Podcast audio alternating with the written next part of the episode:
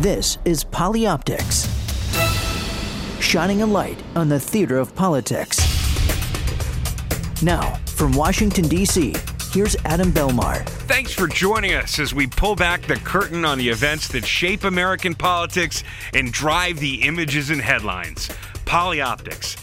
I've said it before and I'll say it again. It's the only show of its kind on the air today, and it's only on POTUS, Politics of the United States. This week, extra, extra, read all about it. The first in a series of polyoptically enlightened ebooks from Politico on the 2012 campaign. Our guest, co author of The Right Fights Back, legendary political writer Evan Thomas. Then, Advance Man. Spencer E. Geissinger, former deputy assistant to the president and director of operations in advance in the George W. Bush White House, joins the conversation to discuss why getting it right means everything on the campaign trail. You know the deal. I am joined, as always, by Joshua King, co founder of the website polyoptics.com. Check it out if you haven't, won't you please? Josh, of course, was production chief in the Clinton administration, the same role that I played in the George W. Bush White House. And Josh, it's great to have you here. It's great to be with you, Adam. Uh, you know, this is a big week, obviously, uh, in the polyoptics front. Uh, you have uh, Herman Cain continuing to descend and reassessing his race. You have uh, this ebook out about uh, the campaign by Evan Thomas and Mike Allen. We'll be talking to Evan later. Uh, we're learning more about maybe what's affecting Rick Perry's campaign. Uh, and you have Mitt Romney um, continuing to sort of make his, his, his sort of slow and steady pace toward Iowa, and Newt Gingrich on the ascendancy. And one other thing that I wanted to spend a little bit of time, it's a bit of inside baseball and something that will mean a great deal to you and me, and I think will be remembered as a, as a major turning point as the history of covering the United States of America and the presidency. Uh, but network television. Uh, the folks who cover the White House on a day to day basis ABC, NBC, CBS, Fox, and CNN they have pooled resources for. Uh, gosh, uh, decades upon decades trying to shoulder the cost of covering the president.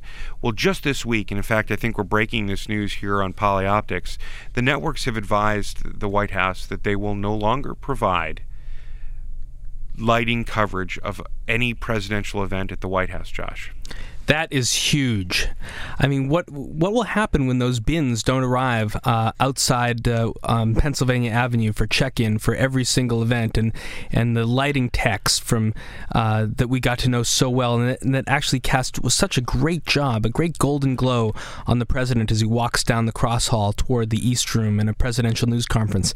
It's gonna this is gonna have to be taxpayer funded, Adam. It will be indeed be taxpayer funded, and and as you and I both know uh, when it comes to spending money around the president, it's really not an issue. And I think, having spoken and done some reporting on this, that WHCA is uh, going to pick this up as the first of the year. But something I wanted to point out for our listeners, whether you're in Washington, whether you're out there across the nation listening to on POTUS, you need to understand that the networks have had a solemn promise to keep in covering the presidency and keeping journalistic integrity alive and they have defended that at every turn. And now that the industry is falling on hard times, in my opinion, they have just simply cast aside their journalistic ethics, right. made a financial calculation by a bean counter in New York, and said, you know what, we're just not going to do it. And quite frankly, this is going to be a much easier play for the White House. If I put my White House on on, I think well, how much easier is this going to be? I know we can do it right and we can do it without having to fuss with the networks. But boy, I'm telling you, if you're out there and you appreciate what kind of coverage comes out of Washington, you need to know that the networks are taking a big step back away from the table. That's right. I mean, what's next, Adam? We've and we've talked about this on previous uh, episodes of Polyoptics about the fact is that the president can do whatever he wants to do in the Oval Office, in the Rose Garden, in the East Room, but that the lenses and the microphones and the lights always belong to the news organizations. It was their responsibility to cover. What's next after they stop lighting? Will they stop shooting? Will they stop recording? Will they just yield this completely to the White House and say, give us your video, it's your show? It is uh, an important element of getting the message out and covering the presidency that people who did the job that you and I have done uh, continue to do it and innovate. But when you lose a partner and you lose the kind of frontline coverage and true journalistic integrity that it takes to cover the White House, it's it's a red letter date and it's not necessarily a good one.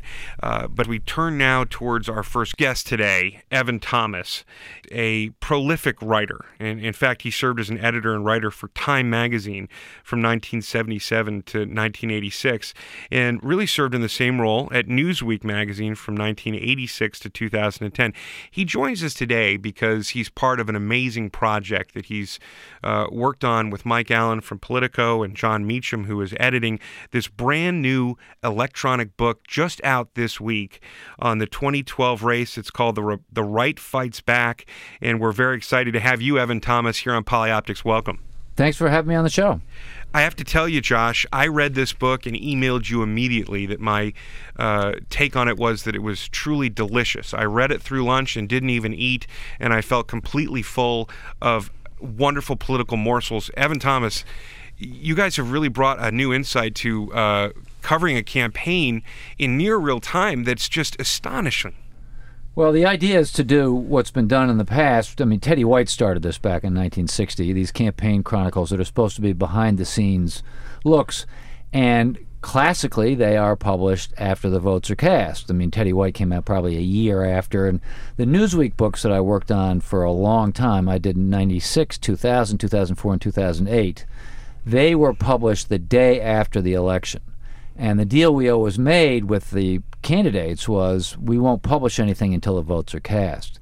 Now we're trying something a little different and uh, with a you know higher degree of difficulty, and that is to try to do this in real time, to try to get behind the scenes, backstage, but do it in this case before the votes are cast. And we're going to do it in four installments. The, the, the book just out now, booklet, just now, it's about 25,000 words.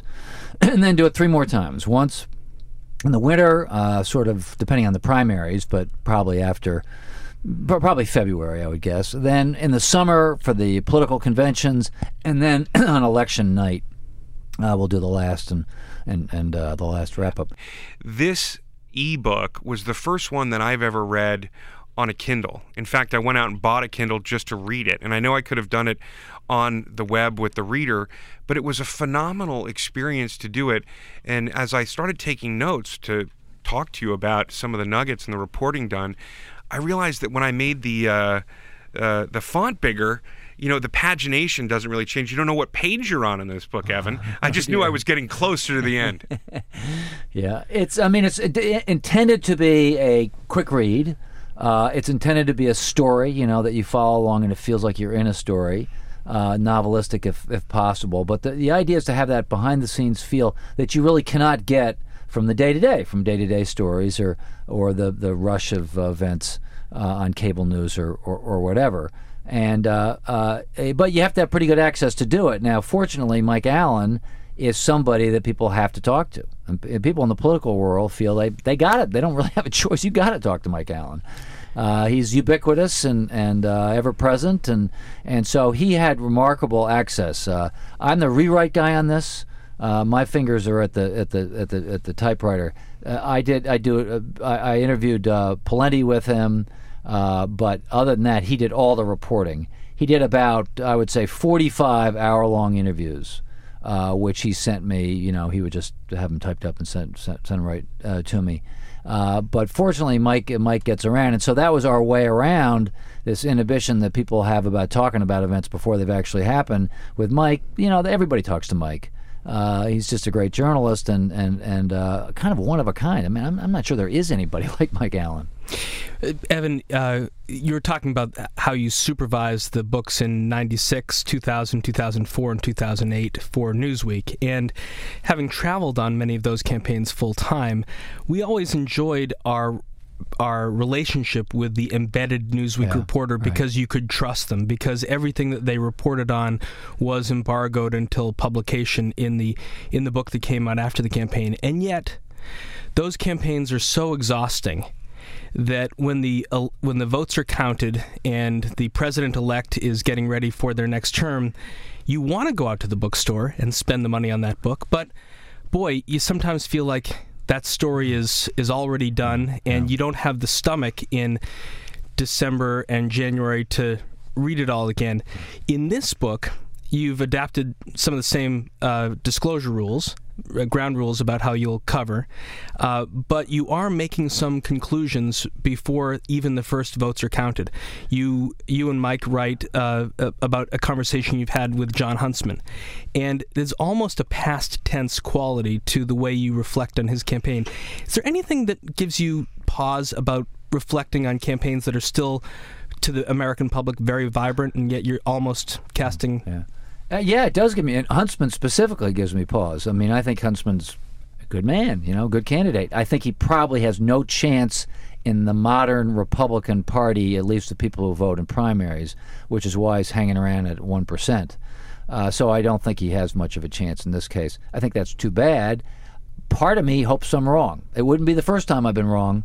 Uh, and it's, you know, who knows? Maybe Huntsman will steal a march in the backwoods of New Hampshire. And because uh, there is some reluctance about Romney, you know, people write about this all the time, and it's there. There is uh, some unease or distaste even uh, for Romney. Uh, in a lot of Republican precincts. So it's not impossible somebody's going to come in out of left field and beat him. Uh, I don't think that's going to happen, but it's not impossible your usual process, you say that Mike sent you uh, the interviews and you were the rewrite guy. Now, you're the author of Sea of Thunder about the the war in the Pacific, The Very Best Man about the CIA, John Paul Jones. You wrote the definitive biography of, of Robert Kennedy. And that must have required so much research and so much presentation so many years after the action occurred that you could reflect on it and paint this mm. very vivid picture of what was going on. How do you balance those kind of projects against something that is very much so current, ripped exactly from the column inches that Mike puts out, versus your ability to craft a bigger picture? And how does it relate to you? For 35 years, I worked for a news magazine, and I spent my Friday nights at the last second putting together current events and making them sound like history. So I have a lot of experience uh, with this kind of writing. It's it's almost second nature to me. I've also written a lot of books because that was a great way to get away from the day to day and and from group journalism. Frankly, I enjoyed having something that I could do called my own, which is why I became a biographer and historian. But my main job, my paid job from 1977 to 2010 was uh, as an editor, writer, and, and for 10 years as Washington bureau chief of Newsweek. And I was forever, uh, you know, sitting there on deadline uh, dealing with in the moment.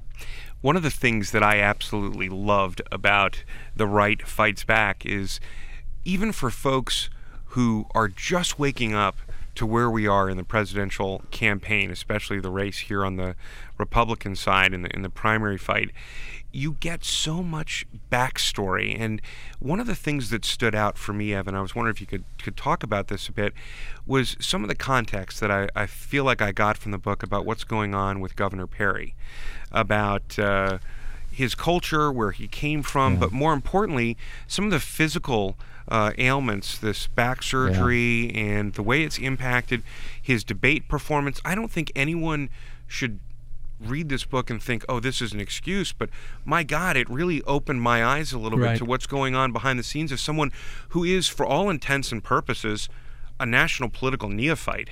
Yeah. He, he's had no real sense, it would seem, of what it would take to be yeah. a presidential candidate. Well, one of the surprises of the campaign, maybe the biggest surprise, is how bad a candidate Perry's been. Because if you go back to Labor Day, a lot of people thought he's the guy to beat Romney. I mean, he's a populist, he's attractive of Texas, he's got a great story about creating jobs. Man, he's the guy.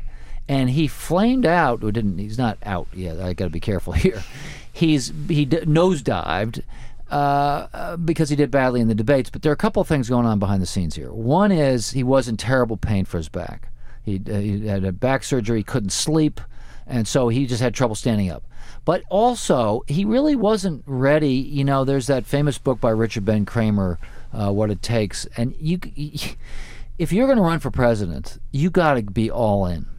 And we have an interesting section there that we got from one of his fundraisers where he just wasn't, he wouldn't, you know, one thing you got to do is raise a lot of money. You just well, got to do it. Well, I, you know, and, one of the things about that element of the book, and Josh, who who spent so long in the in the Clinton campaign and was part of presidential campaigns the past, it really blew me away.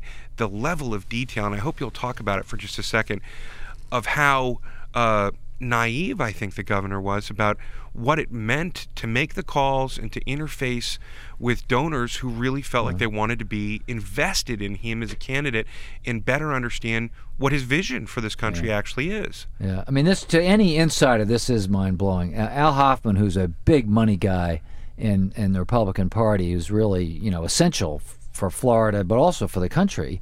Uh, wanted to get with Perry, as these guys do. They like to get in the plane, you know, and fly with him. And it's pretty standard procedure that if there's a big money guy like Al Hoffman, he's going on the plane with you to talk about, to have a serious conversation.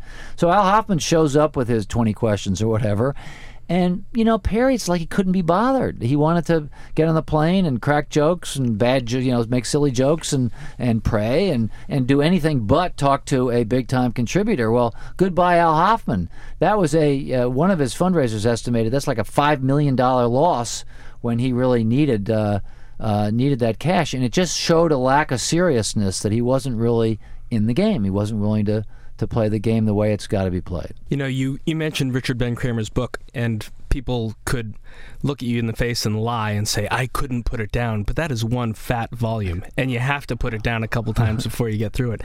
This is one book where, uh, where you absolutely don't have to put it down. You can finish it uh, really fast.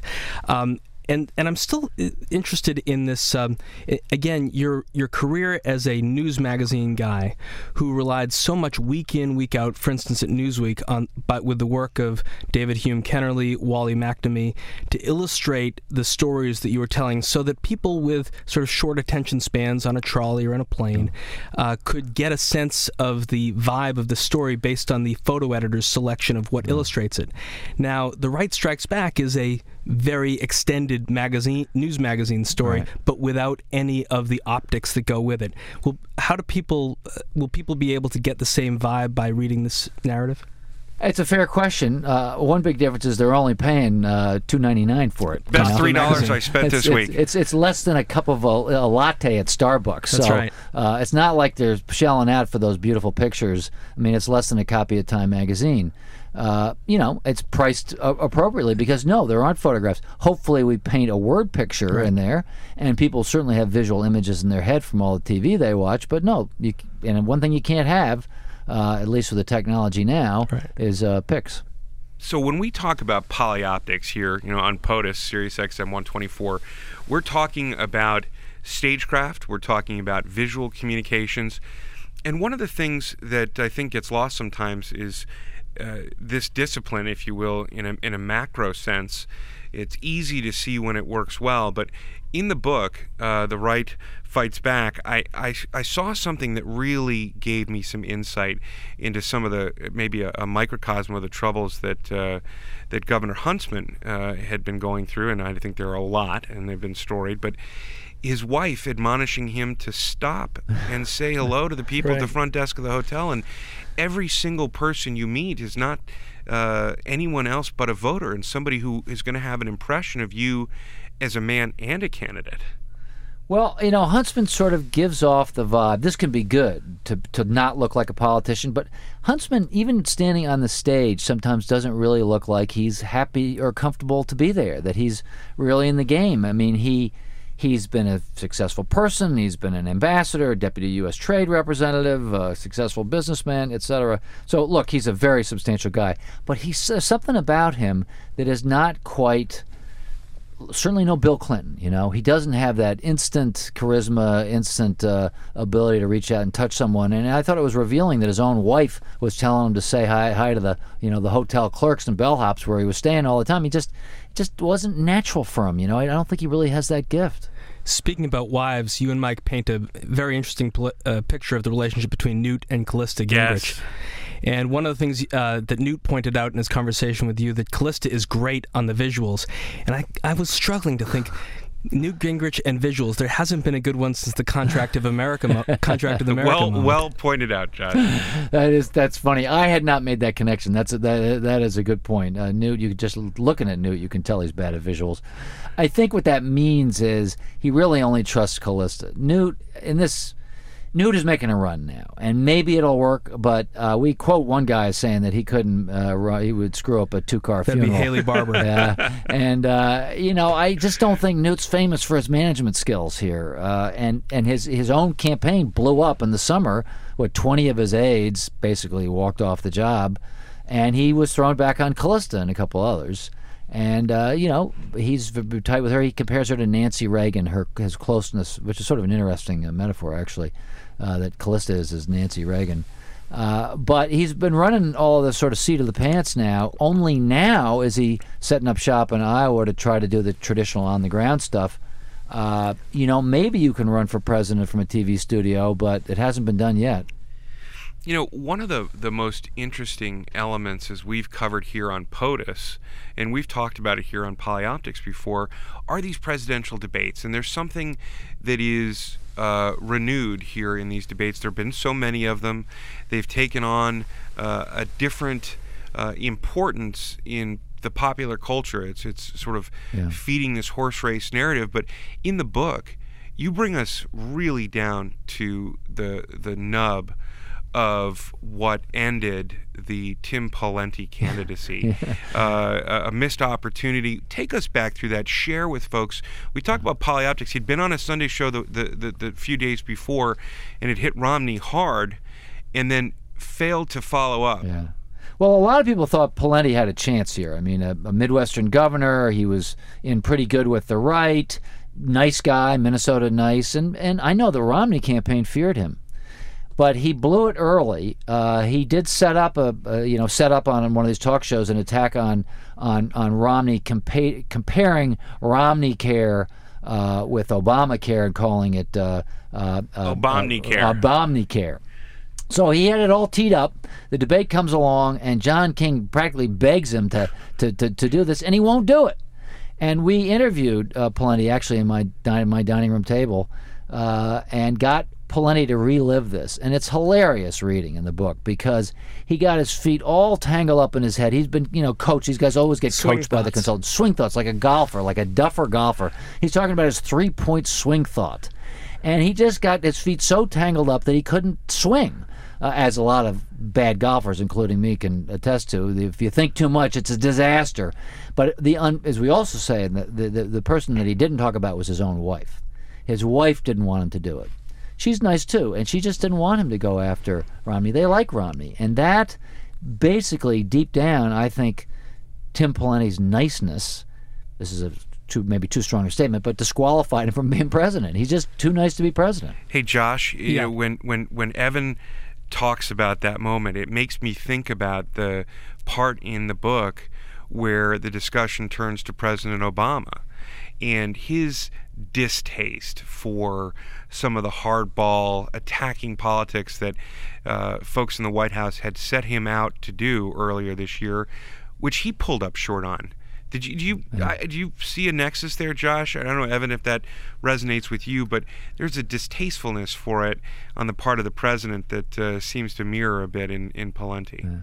I, I think this is a fascinating question because, on the one hand, you would think the public, with its disdain for politicians and nasty gotcha politics, would welcome a guy who doesn't like it, who's just like them, you know, is, is put off by mean politics.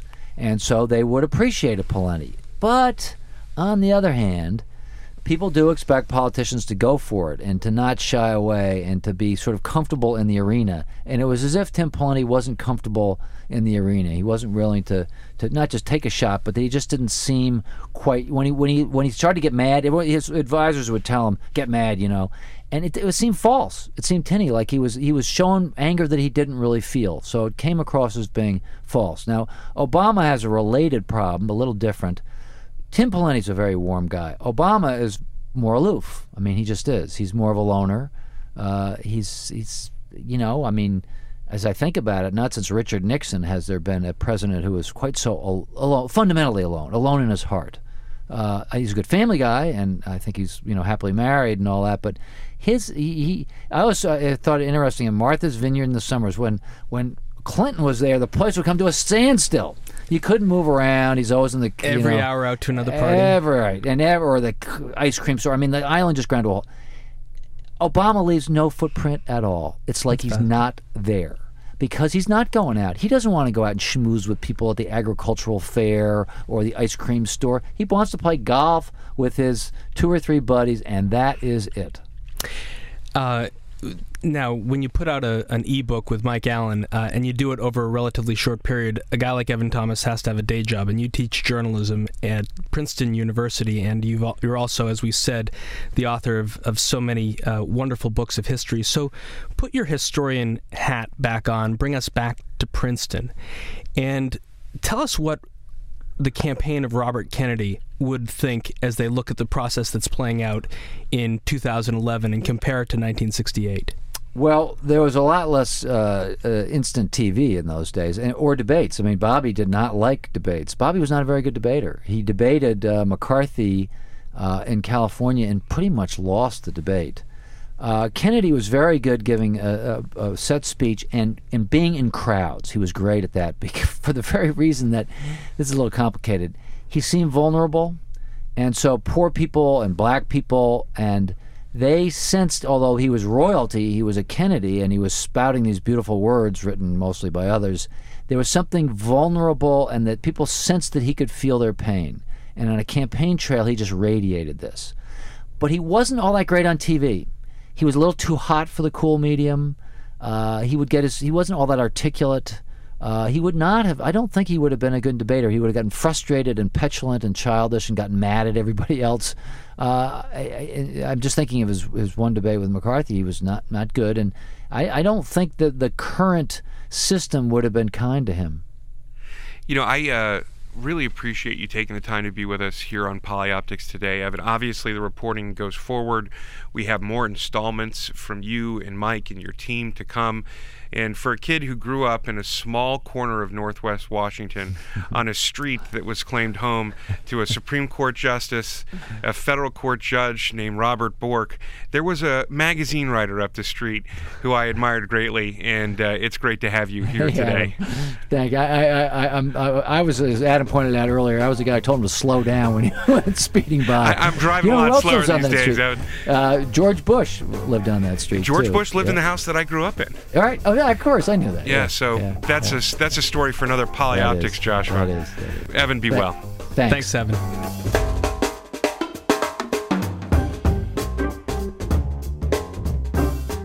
Josh, I haven't had so much fun in a political week uh, in so long, but reading this book because, uh, like we've spoken to Mark Halperin and John Heilemann, and we've spoken glowingly about Richard Ben Cramer's book, What It Takes, this is an insight in a background to what goes on on the trail that I think people who listen to this show are dying to read. Yeah, I mean, you talked about this. You're reading it on a Kindle. I read it on an iPad last night. The pages are beautifully laid out, just like a book, and yet the interviews that they talk about happened in late October or in mid November. I mean, we're getting it fresh off the microphone of Mike Allen and Evan Thomas. So it's like uh, it really is a new kind of campaign reporting, a new kind of reading experience for people like you and me. We're going to take a right turn here uh, towards a, a, close friend of mine, a mentor of mine at the White House. Our next guest, Spencer E. Geissinger, was director of operation in advance in the Bush White House and uh, really played a very similar role in many respects uh, to the job that Josh and I had done and, and, our colleagues in our respective times in the White House. And Spencer, uh, welcome to Polyoptics, my friend. Great to be here, Belmar. It's nice to hear your voice. Uh, you know, Josh, uh, when, when I came into the White House uh, and was looking for guidance on not only how to do the job, but, you know, knowing what the right protocol was, uh, Spencer was there for me. He has a great deal of experience going back uh, deep in, in Republican administrations. But one of the things I love to tell people about you, Spencer, is that when you work in the White House, when you do a, a job like the one that you had or, or the one that Josh had, uh, you are also a bit of a diplomat. You find yourselves on pre advances representing the President of the United States of America, and you are representing the White House with foreign nations and really bringing a conversation together that will ultimately uh, bring the president of the United States to another country and, and spreading uh, some of uh, the American values to the rest of the world. How amazing uh, has it been for you to sit back finally and watch someone else take on those kind of responsibilities? It's, uh, you know, I've been to 97 countries uh, around the world. Uh, I started working for President Reagan. I worked on his reelection campaign in 1984, and uh, and just continued on. And I worked for President Bush 41, and then obviously uh, President Bush 43. But traveling around the world uh, has been the greatest experience and the greatest education of my life. And I think you guys no doubt would would say the same thing. I mean, the the experiences that we've been part of, you know, representing the American people and our president around the world is is a fascinating thing, and it's it's been a great education for me, and it's really you know I've grown so much as a human being just by you know meeting people from other countries and negotiating on behalf of the United States and our president uh, when he travels. So it's you know the experiences are you, you, you can never read them in a book. You could never learn them you know in college. They're actual real time uh, events and, and experiences that are that are life you know last a lifetime. Yeah, I mean, growing up where you grew up and where I grew up and where Adam grew up, I mean, you're lucky if life offers you an opportunity to you know see London or see Paris or maybe see Los Angeles. Uh, but when you happen to discover this world of advance, as you did in 1984 for the reelection of President Reagan, and probably brought you to summits with Mikhail Gorbachev and uh, and the and the events before, during, and after 9/11, uh, and even and even going forward that the the notion of the U.S. government being being entrusting you with a diplomatic passport and a plane ticket to very exotic places that Americans rarely get to see is one of the great privileges of doing of starting in politics and moving into government, isn't it? No, no doubt about it. And you know, when, when I first started doing pre-advances years and years ago, uh, we would take a U.S. Air Force plane that said the United States of America right. on the side of it, you know, and we would land in these foreign places and and be greeted, uh, you know, with the with the high protocol staff and they would take us on walkthroughs and we'd visit venues and you know the first time I went to, to Russia it was still the Soviet Union. That's right. And uh, you know it was uh, everything was gray and dark and there was no no Chanel stores so and no no BMW cars and and you know everything looked the same and it was gloomy and dark and and now you travel there and it's you know it's a bustling economy and and so I've seen the world change so much in this job and you know, I, I was watching this morning uh, on TV President Bush in Tanzania, and uh, I had the good fortune of doing the pre-advance for his last his last trip to Africa when he was president. Uh, I think you were with me, Belmar. On oh, that, you know I was with you, Spencer. And uh, we, you know, it was just great to see him back in Tanzania. They love him in Africa, and uh, you know, he did such great things for the for the African people uh, with PEPFAR and and uh, you know World AIDS Day was uh, was this week, and uh, you know there are many things that that that stay the same between administrations, and we tend to focus on uh, the uh, dissimilarities. But uh, President Obama has a, a, I think, a very strong uh, legacy building on uh, reaching out and, and, and, and, keeping going on PEPFAR, the president's uh, emergency relief fund for for AIDS, and these things, Josh, that you've pointed out, the things and some of the the traditions that you started in the Clinton administration that we kept going on that's true in one sense, Adam.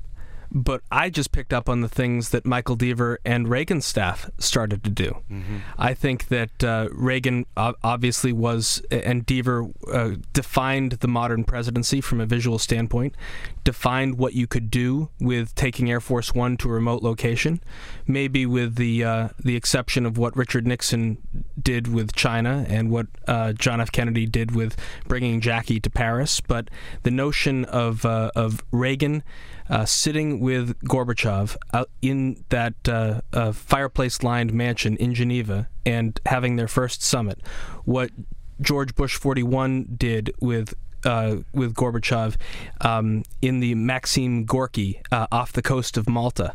I mean, this was high stakes diplomacy that people like Spencer, you, and me were able to facilitate, and uh, and it just went on from there. Spence, talk for a second about the mission that you undertook.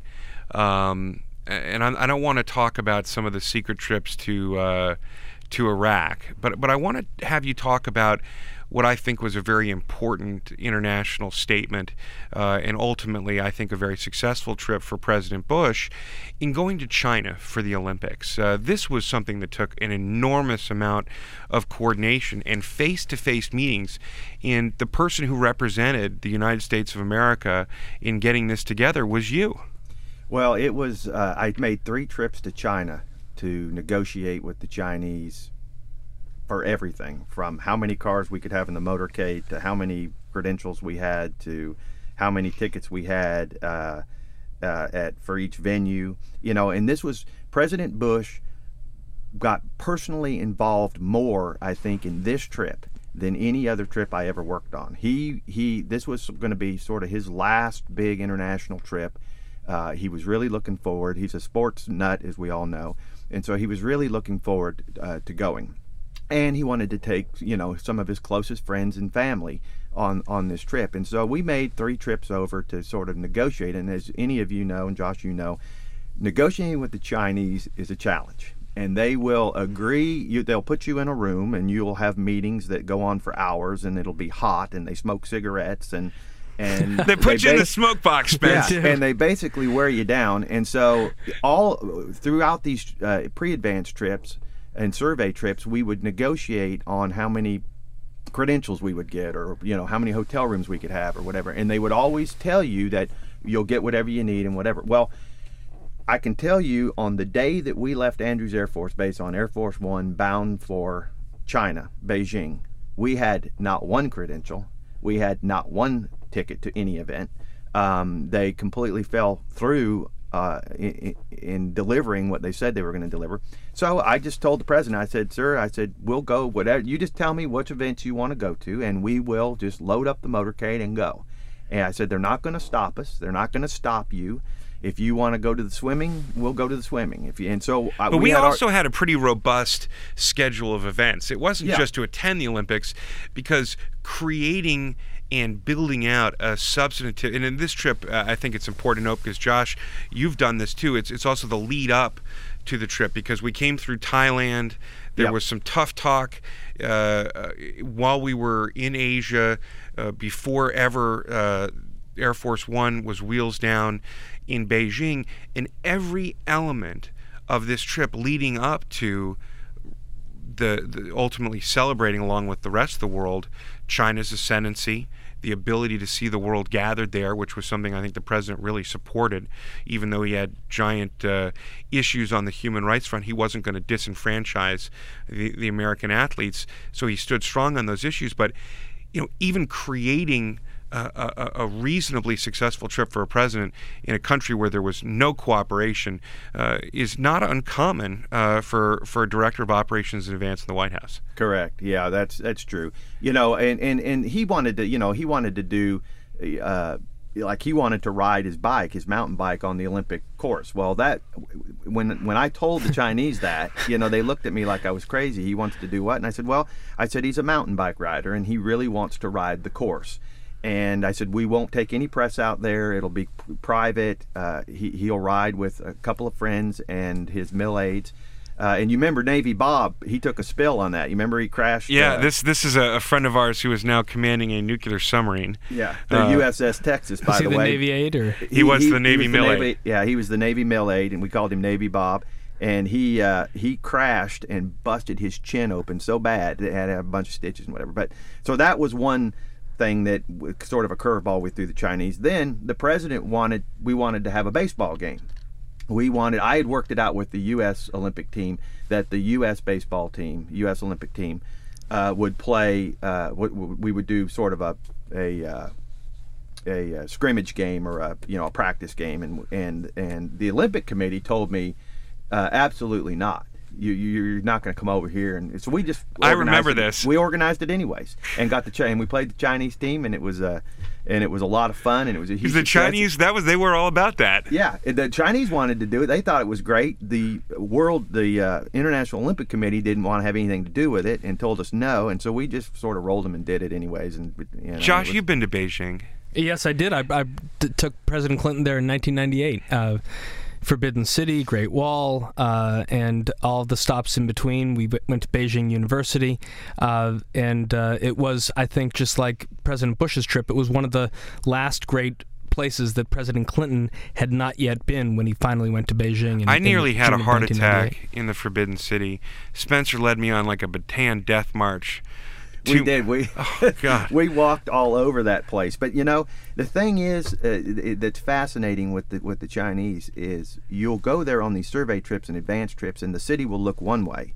And then when you come back, and I, they the, the they did a remarkable job getting that city ready for the Olympics and and clearing the air, the air pollution, and and uh, uh, planting flowers everywhere. I mean, they cleaned the place up. It was it was quite a feat. But Well, let's turn the page because uh, politics is in your blood, Spencer, and you are a known commo- uh, a commodity in the Republican world of advance. And those kind of things don't go away. Those skill sets need to be applied. Uh, and and you, since you've left the White House, have really been politically active. You spent some time. Our listeners should know, uh, working on the campaign of now Governor Scott of Florida, but you also were involved in the 2012 presidential race. Uh, you were advising and working with Governor Huntsman. Talk to us about that. Obviously, you're no longer with that campaign. Um, I want you to share some insights, but tell us what you were doing and, and, and how that ended. Well, um, Susie Wiles uh, was the campaign manager for Rick Scott for governor, and so I worked for Susie uh, and Lanny uh, Wiles uh, on the governor's race. And then when we won, I helped. I ran the inauguration, and then uh, for Governor Scott, and then he asked me to come into the governor's office and set up the external affairs office for him, and which I did. And then uh, Susie was tapped to uh, by Huntsman, by Governor Huntsman, to serve as is her as the campaign manager to start out. And so Susie asked me to come on board the Huntsman campaign and, and get the operations side of the house, scheduling in advance and and sort of the admin side of it, get that up and running. And so I I joined the campaign. Uh, I, I like Governor uh, Huntsman a lot. I love his family.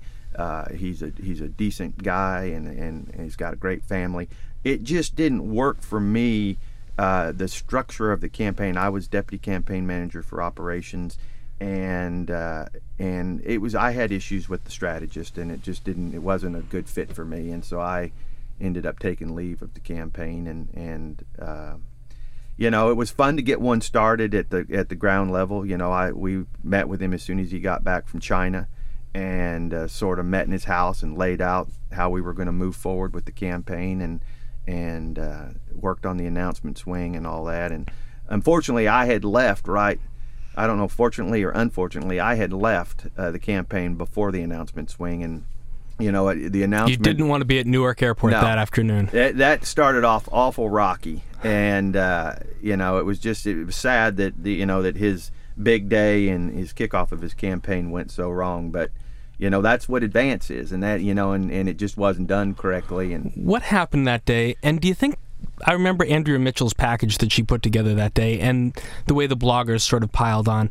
As an advanced person, I found all that terribly unfair that uh, you know, we advanced people the buses will often take a left turn when they ought to go right, Right. and you fix that problem and eventually you Yeah. get to Manchester. Exactly. But it seemed like that was a big pile on for the usual kind of snafus that happen. yeah, it was uh, it was there was stuff that happened that didn't even get in the news, but it uh, it was it was really the perfect storm. It started out, uh, you know, I did the site survey of the of the positioning of where the stage was going to be to get the to get the Statue of Liberty in the backdrop, and then by the time that you know the rolled the event day rolled around and the stages were built, the you know it didn't get the stage wasn't positioned in the right spot to have the, the Statue of Liberty in the backdrop over his shoulder.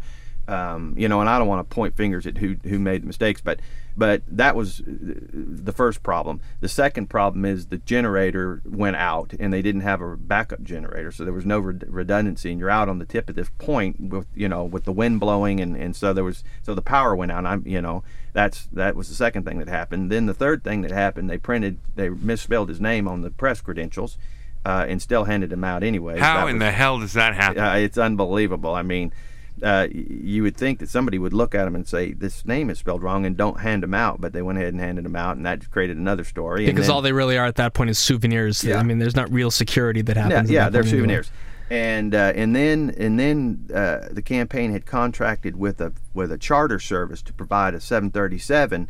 Um, but they didn't get the crew there in time. The crew was coming in from some other on some other flight from some other airport, and they didn't get there in time. And so and then and then the, you know obviously everybody knows the story when the buses were going from the speech venue out to the airport you know there was no escort and the buses went to the king of saudi arabia's plane or something and it was it was uh, it was the perfect storm and, and well as a metaphor for a campaign that uh, has foundered without the kind of uh, execution, if not organization, that one would need. Uh, it, it, it is exactly what we have tried so hard in our careers to fight against, to prepare for these things and make sure that the follow through is there.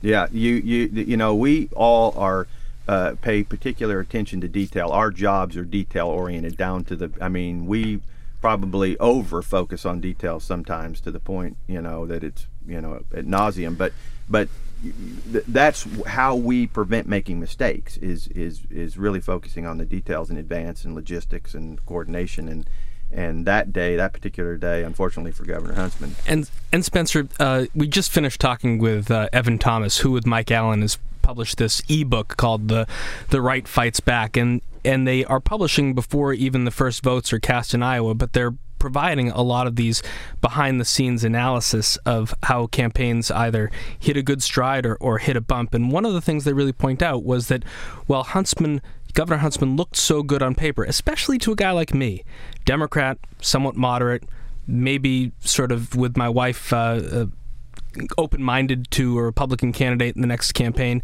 especially one who I think could sort of straddle the fence between Democrat and Republican. Huntsman looked pretty good.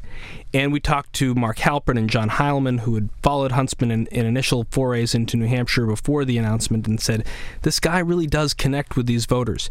Uh, but as as Mike Allen and uh, and Evan Thomas point out, John Weaver was sort of seen as maybe too brash or too much drama within the campaign for a guy who's much more modest and sedate like Governor Huntsman. The, the chemistry didn't mix. And as I'm talking to you now, and I'm, I'm, and you know the respect that I have for President Reagan and First President Bush, and any person who is associated with that kind of a production quality, I wonder if the chemistry was right for Huntsman and a guy like Weaver. I personally, it wasn't, and that's and you're seeing the results of that.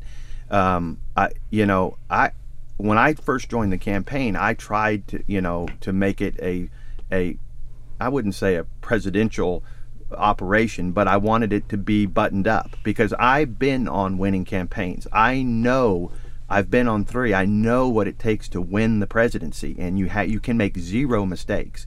And so when I first started setting up the operations of how we were going to do it, I was shot down and said, you know, this is too presidential and we're not doing this. We're going to grow this campaign organically, is what I was told by him. And, you know, it, it, it, it was, in my opinion, was the, the beginning of the downfall. I mean, you, if you're going to stake your election, your chance to win the presidency on one state, and you're going to spend all your time there, and you're going to spend all your money there, you better get more than eight, eight or nine percent of the vote. I mean, and that's where he, he spent a ton of money there. He's been there more than any other candidate, and he's not even going to get a sniff of it. Now, that ought to tell you something. Uh, you know, the other thing is if you look at the the talent that was started out with Governor Huntsman on his campaign, we had some very talented people, accomplished in campaigns, winners. People had, had won campaigns, and they're all gone. And there's one guy left, and that ought to tell you something too. That you have all all these talented people who've been on winning presidential campaigns that know how to get to the White House. And they've all left, and the guy who's never been able to accomplish that who's been terminated from campaigns is still there, and you know it's it's it's sad because I really thought I really thought Governor Huntsman had a good shot, and it just came unraveled very quickly. You know, as we finish up this uh, this conversation with Spencer Geissinger, former uh, director of operations and advance in the White House, deputy assistant to the president of the United States, uh, I just want to share a, a quick anecdote, Josh. Uh, towards the end of the presidency, uh, we uh, had the Pope.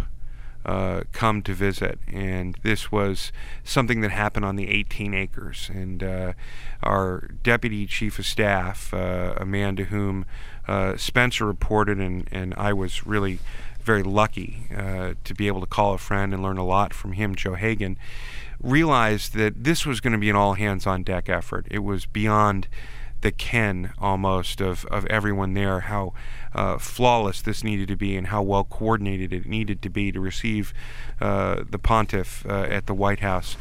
And so Spencer was tasked with really coming in and uh, and leading the charge. Usually, when there was a crisis, when we had an ad hoc summit uh, of world leaders around the financial crisis in 2008, the president personally asked Spence Geissinger uh, to take the lead.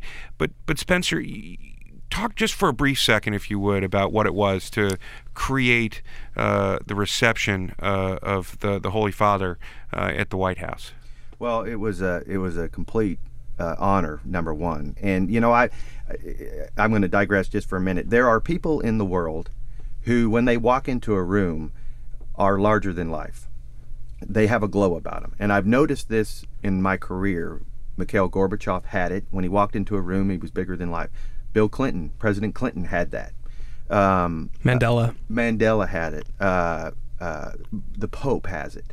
And so, first of all, I get goosebumps when I think back about it. You know, I remember when I saw Pope John Paul the first time. I mean, it was just he glowed. It was he was larger than life. It was amazing. But to be asked to put on, you know, a an arrival ceremony at the White House for the Holy Father, uh, you know, and and and how he affects so many people around the world that it had to be flawless. It had to be perfect. It had to, you know, it had to be an experience of a lifetime for everybody that set foot on the 18 acres that day to watch uh, and to hear him and to and to see him. And uh, so it was, you know, it was it was a great experience. Um, it you, you, I you know, and you probably did the same thing, Josh, and and I know Adam, you probably did too. Anytime you're at these big events, I always would go after we sort of got the president on the stage and the event was sort of unfolding.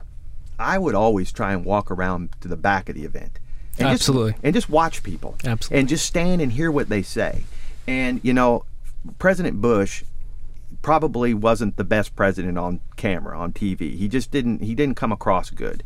Um, but Adam knows him and I know him and we know what a great person he is. And I would oftentimes go when we were at a rally in some state or whatever, Eh, or he was giving a speech or whatever. I would go stand in the crowd and I would hear what people would say. I would just listen and they'd say, Man, he is so much better in person. You know, I like him so much better now that I've seen him and heard him and, you know, and, and sort of witnessed him, you know, in, in person as opposed to how he comes across on TV. And if I heard that once, I heard it a thousand times. And so TV and, and imagery and stagecraft and all that plays such a huge part in the American presidency so much of what we're talking about success or failure of an event has to do with venue selection, stage height, lighting, sound, all of these elements that as the crowd begins to trickle in inside the bike racks and they look at how you've what you've imagined as your setting and how you've prepared it for the president of the United States and the assembled guests to come up on stage and to say what they're going to say you can almost assure a good event before it even begins if you've come to it with that level of perfectionism and detail and love of design and uh, and production. And that's what's I think so darn frustrating for Adam and me, and I think I hear it from you too, Spencer, about the way these primary campaigns uh, are going. Because as you read Mike Allen and Evan Thomas's book, all I feel Adam, is just a sense of sloppiness. That let's just get to Iowa, get in front of a camera, and do something. And as I've talked to Spencer, I see that there is this Reagan esque quality to the way he would present a candidate that doesn't surprise me at all that none of the candidates uh, on the GOP side so far have established any sort of presidential cred in the way that they are performing on stage. It, it boggles the mind. I mean, you're you if you're going to run for president, you need to play the role during the campaign that you can be the president. You need to look presidential. You need to convince the American people that you can sit in the Oval Office and do the job. And I don't. I mean, short of maybe Mitt Romney, I don't really see that out of any of the candidates. I don't. I, it's just it's there's too much, too many debates, too much. You know, there, there's.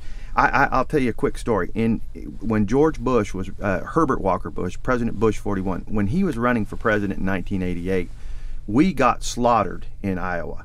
We came in third place. Bob Dole won, Pat Robertson came in second, and we came in third. And we were supposed, you know, I mean, we were the front runner. We were, you know, it darn near uh, derailed his president, his opportunity to be president.